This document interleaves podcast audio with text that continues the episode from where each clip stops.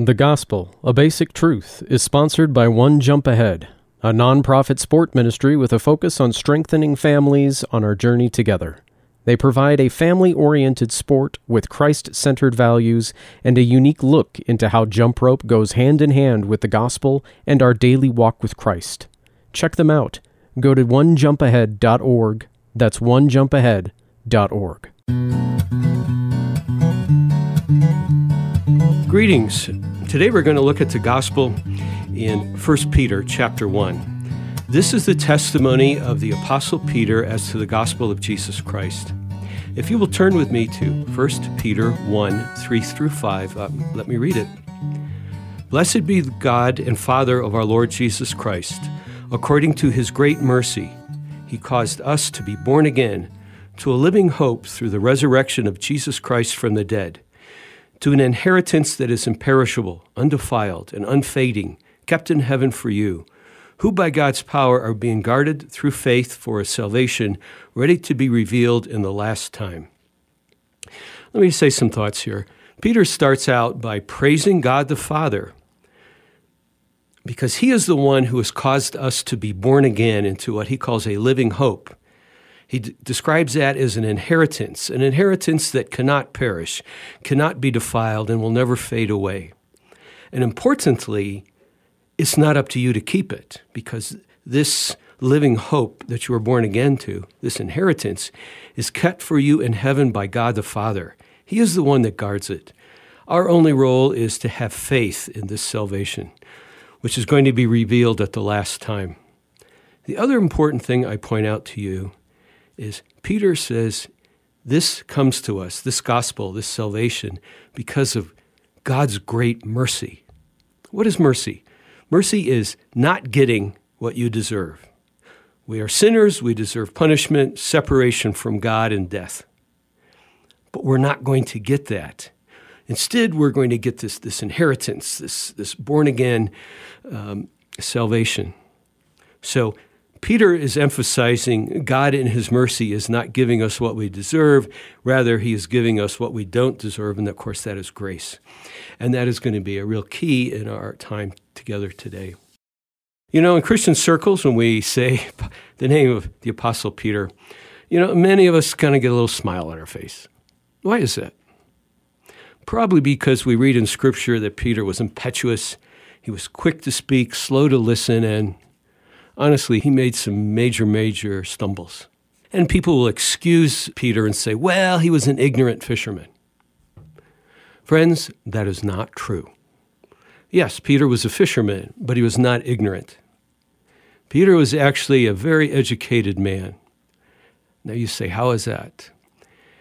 If you think about literacy, with the exception of maybe the last 400 years in the modern era, throughout all of antiquity, what was the most educated, literate nation in all of human history? It is always the Jews. Why is that? Because every Jewish male, in order to participate in the religious uh, activities, either in synagogue or at the temple, they had to have been taught in Torah, the law of Moses. They had to be taught in the prophets. They had to learn wisdom literature like Proverbs and Ecclesiastes. They had to learn poetry and, and, and, and praise music, and we call that the Psalms. And because there wasn't a printing press in those days, a lot of what they learned, they had to commit to memory.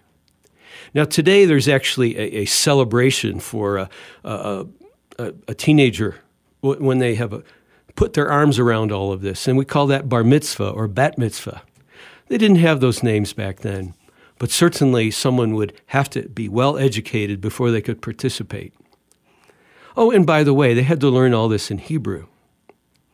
Um, Peter was not just a fisherman, he was a small businessman.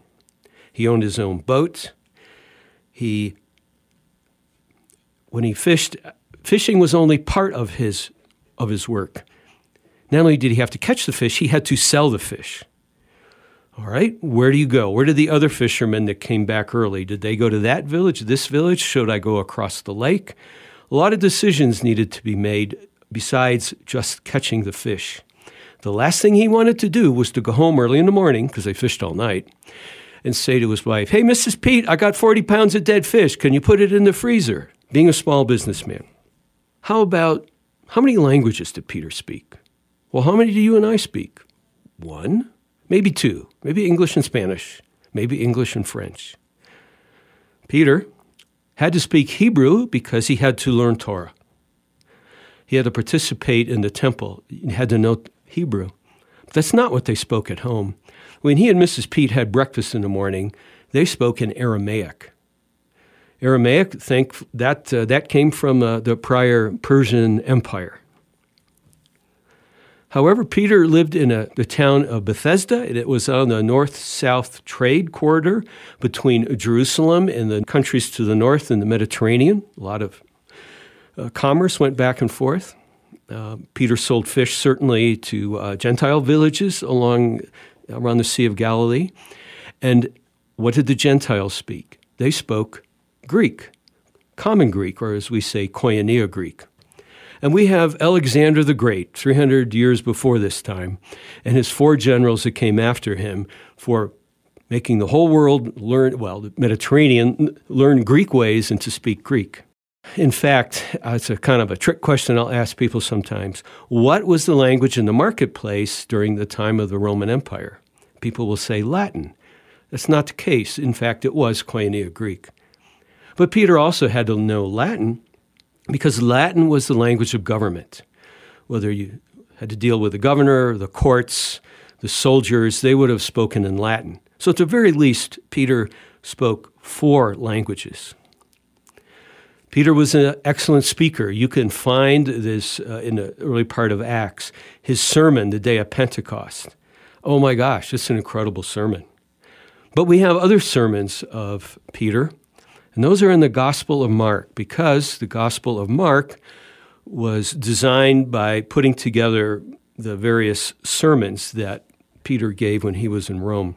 By the way, Peter wrote two letters, this one that we just quoted from. Now, he dictated it, but some secretary named Silvanus actually wrote it down into Greek. And yet, Peter's second letter is written also in Greek, but it's written in crude Greek, perhaps very poor, simple Greek. And historically, we're, we're told it was Peter himself who wrote this while he was in prison, um, awaiting his, his martyrdom. In many ways, the story of Peter is the story of threes. So, Peter, I'm going to suggest to you, was the oldest disciple. I believe he was about 35. I'm going to compare Peter now to John. John, we know, we talked about him last time, was probably 19. Um, I think the conversation with Jesus, and I'm going to paraphrase here a little bit, went something like this Hey, John, you want to follow me? Please follow me because I'm going to. We're going to send you to all the nations of the world, and, and you're going to see miracles, and people get healed, and people are going to throw things at you and be angry at you and, and stone you, and you could very well be martyred. And a 19 year old goes, I'm in you know, all excited. Not Peter. He did not want to come. He did not want to be a disciple. In fact, Jesus calls him three times. The first time, and we see this in John, the first chapter of John, one of the uh, disciples of John the Baptist was his brother Andrew. Andrew takes his older brother Simon, Simon Peter, to Jesus. And yet we know from the narrative, Peter goes back fishing. The second time Peter is called by Jesus, we see in Mark and in Matthew. Jesus is walking along the Sea of Galilee, and the fishermen have come home from fishing that night. They got the boats up, they're drying the nets. And Jesus says to Peter and a couple others, Follow me. And they drop everything and they follow Jesus. But then Peter goes back fishing. Finally, the third time, we read about this in Luke. Once again, we're at the Sea of Galilee. Jesus is at the Sea of Galilee, but this time there's a huge crowd of people around him, and he wants to speak to them. Once again, it's early in the morning, and so Jesus sees Peter and his boat, and he says to Peter, I want you to take me out into the lake so that I, from the lake, I can speak to the people and everybody can hear me. Peter does that. When Jesus is done with his sermon, he dismisses the people. He tells Peter, Row out into the deep water and throw down your net. What happens next? I'm going to paraphrase again just a little. Peter's like, um, Lord, uh, I, I know you were a carpenter, but like I'm a fisherman. Okay, so I know that you can't catch fish during the day. And we didn't even catch fish last night, so I know there isn't going to be any fish out there today. And Jesus says, Just trust me. So Peter says, Okay. Rows out, throws down the net, and Peter gets more fish than he has seen in his life. He has so many fish, he can't get the fish into the boat. In fact, the boat's starting to take water. Other fishermen come out to help him. Now, at this point, Peter gets an aha. this is a miracle. Jesus did this miracle for me. Jesus is calling me again. And Peter turns his head and just says, Go away from me, Lord. I am a sinful man. I mean, he, he's trying to turn Jesus down for the third time. Why? He's a middle aged man, and all he knows is fishing and selling fish. And, and he perceives that following Jesus requires a whole lot more than he's got. And, and he's like, ah, I'm not up for this. I can't do this. And then what Jesus does next is just masterful. Knowing what Peter is thinking and saying, Jesus says, Follow me, and I will make you a fisher of men. And Peter just gives up, throws in the towel. okay, Lord, I, I, guess you got this all figured. And so then he follows Jesus. Now, the important thing for us in this Jesus pursued Peter. Is Jesus pursuing you? Do you or one of your loved ones, have they heard the gospel several times and, and said no? Jesus is pursuing you. I don't want us to be too hard on Peter. It's one thing for a 19 year old to go, Yeah, I want adventure. I believe that Peter was the oldest, and I believe he was 35 because we know that our Lord Jesus had to have been at least 30. Okay, and that's because of reasons in the Old Testament about when you serve. I believe that Peter was the oldest because he was the spokesman for the other disciples. Now, they didn't elect him foreman. Jesus didn't at the beginning say, You're going to speak for him. Peter just naturally took that role. And I believe that shows that he was the oldest because in that culture, the older man is always the one who was expected to lead. All right? I'm going to go off here on a, one slight rabbit trail to make a point. I was in uh, seminary a long time ago, and I had a class in uh, leadership and, and governance of the church. As a class exercise, the professor divided us into three groups.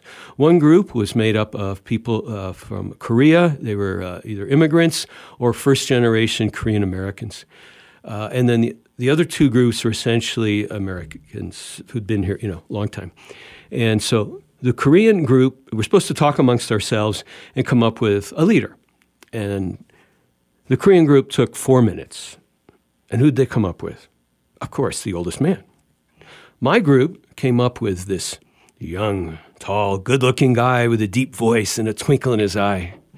The other group picked this extremely beautiful, chatty young woman. I mean, are we Americans or what? You know, it's always Hollywood. We're not picking people who are qualified for leadership. We just pick people who look good and sound good. I, I say that to make the point that I believe that Peter was the oldest, so he was probably 35. By the way, there is a point, we'll mention it a little bit later, but Peter actually rebukes Jesus. And I, I think he felt he could do that because I think because he was older, older than Jesus, he could get away with it. Didn't work for him, though. Now, um, Peter is a man of contrast. He could speak for God, God the Father, and then within minutes he could speak for Satan. So Jesus takes his disciples aside towards the end of his ministry, and he says, Who do people say that I am? He follows it up with, And who do you say that I am? And Peter, of course, takes the laboring oar and he says, You are the Christ, the Son of the living God. And Jesus says, Peter, you didn't say that on your own. God the Father gave you those words. And on this bedrock of his confession, I'm going to build my church. And I'm going to commemorate this today and give you the name Little Pebble, which is Peter. All right? So So Peter is speaking the words that God the Father gave him. The very next section of Scripture, so we're talking, what, in an hour? Jesus is talking to his disciples and he says, I'm going to Jerusalem. I will be crucified, killed, buried, and three days later I'll raise from the dead. And Peter is like, No, you're not. And he takes Jesus aside to rebuke him. And what is Jesus' response to Peter? Get behind me, Satan. Okay? One minute he speaks for God, the next minute he speaks for Satan. Man of contrast. Peter could be both very, very brave and a coward. Garden of Gethsemane, the night Jesus is going to be arrested.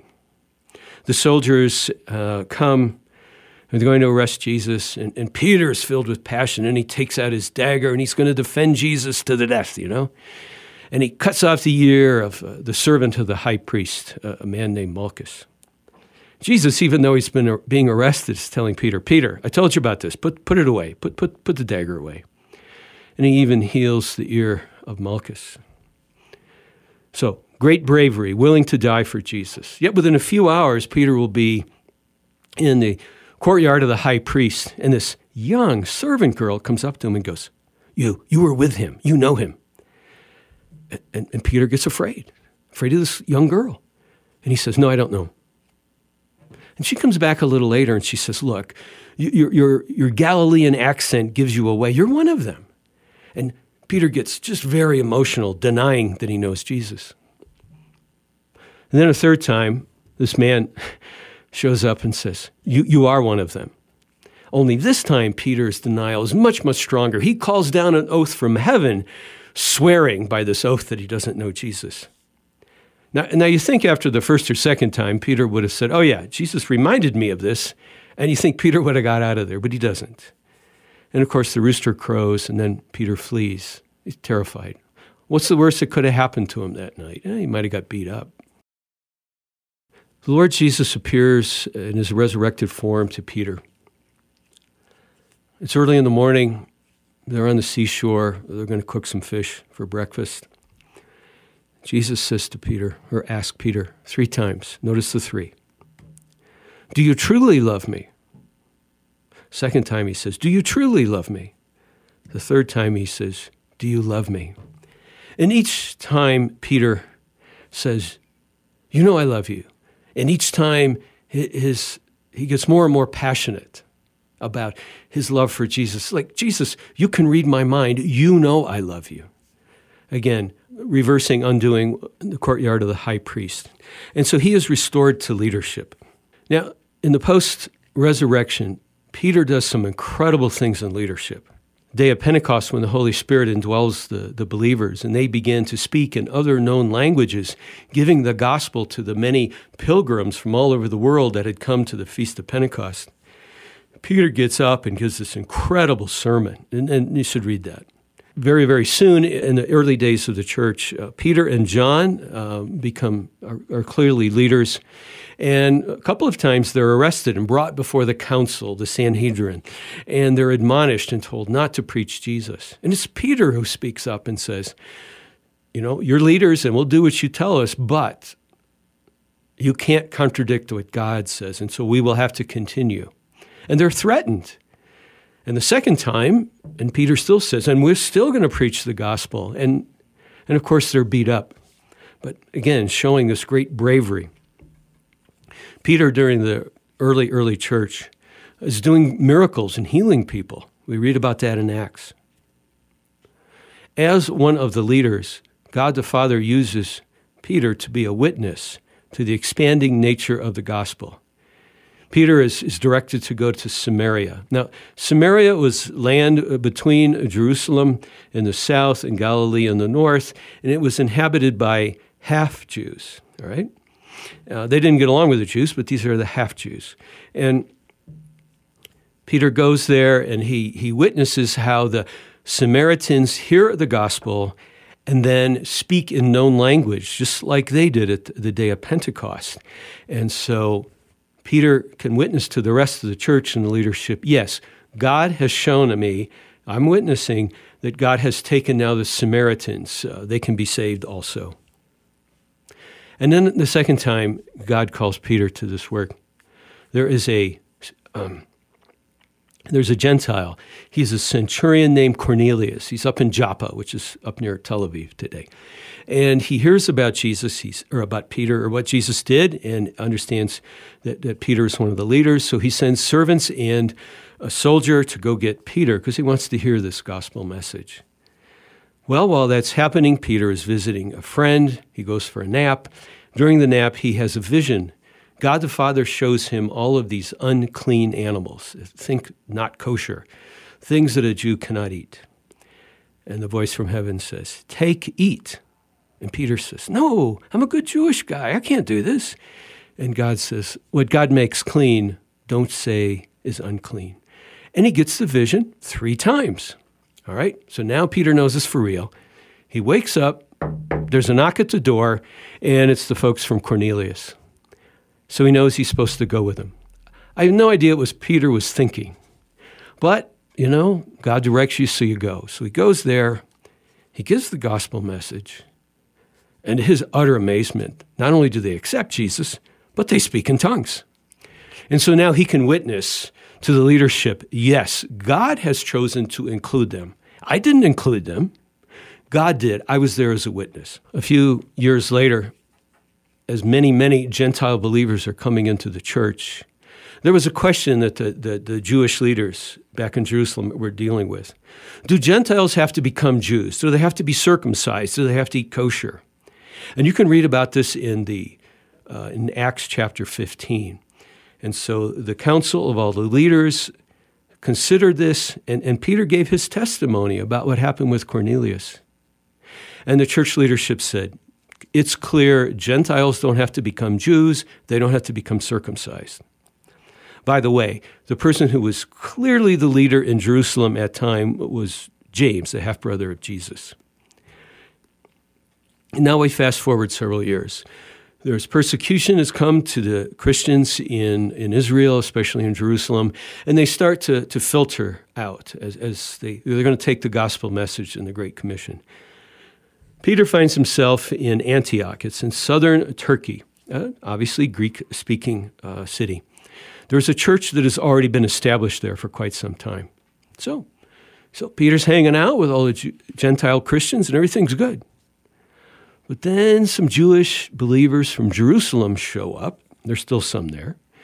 And they're telling the Gentiles, you know, you got to get circumcised, you got to eat kosher, because yeah, you're saved, but it really doesn't count unless you do all the Jewish things.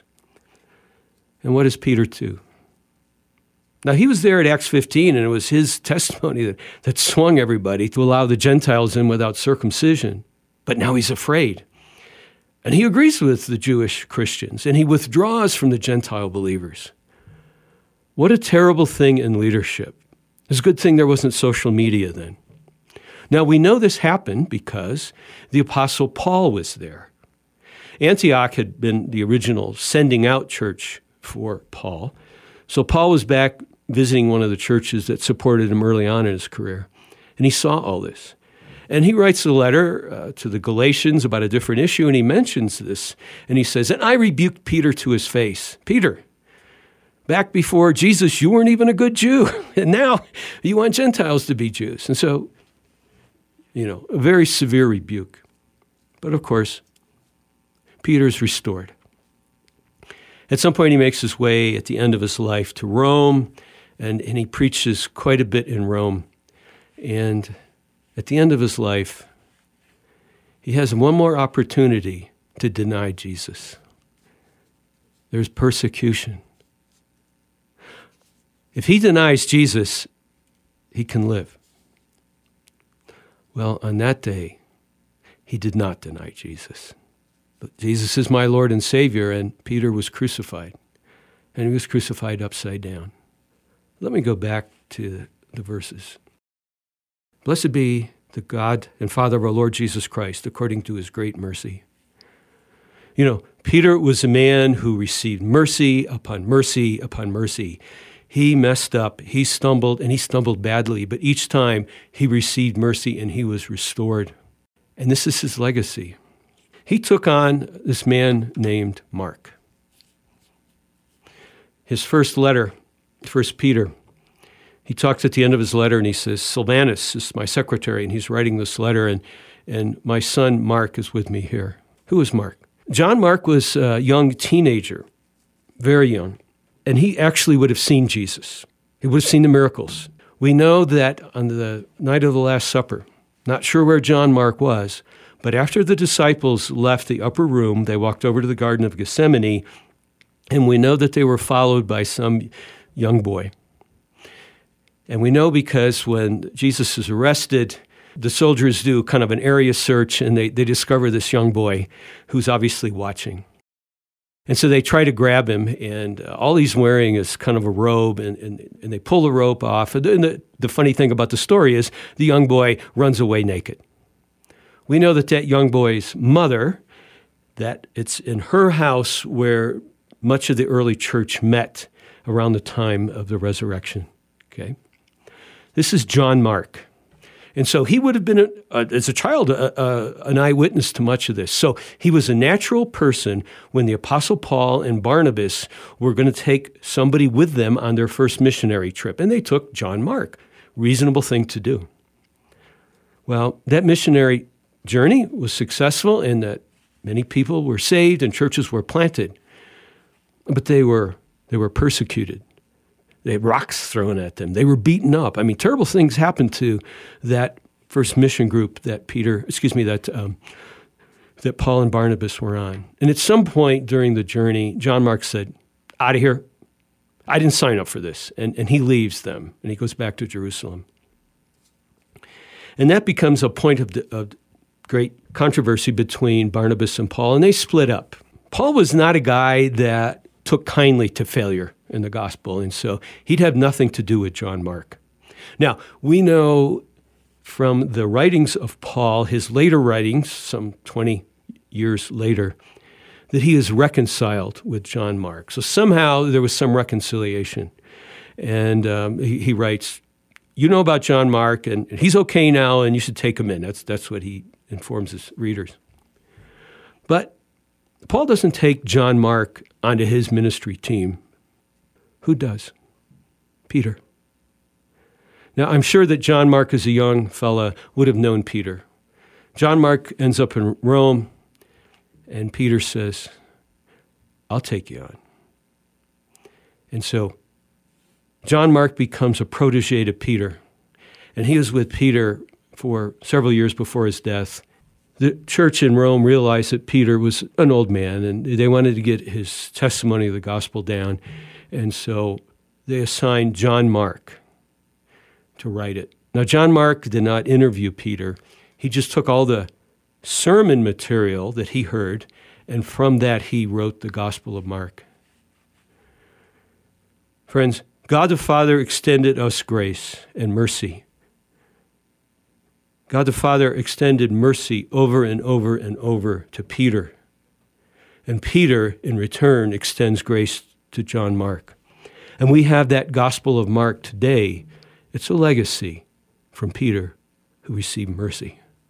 There's one more verse I would call to your attention in it's a little bit shorter. Uh, it's probably a better memory verse than the, than the first one, but let me read it to you. It's 1 Peter 3.18.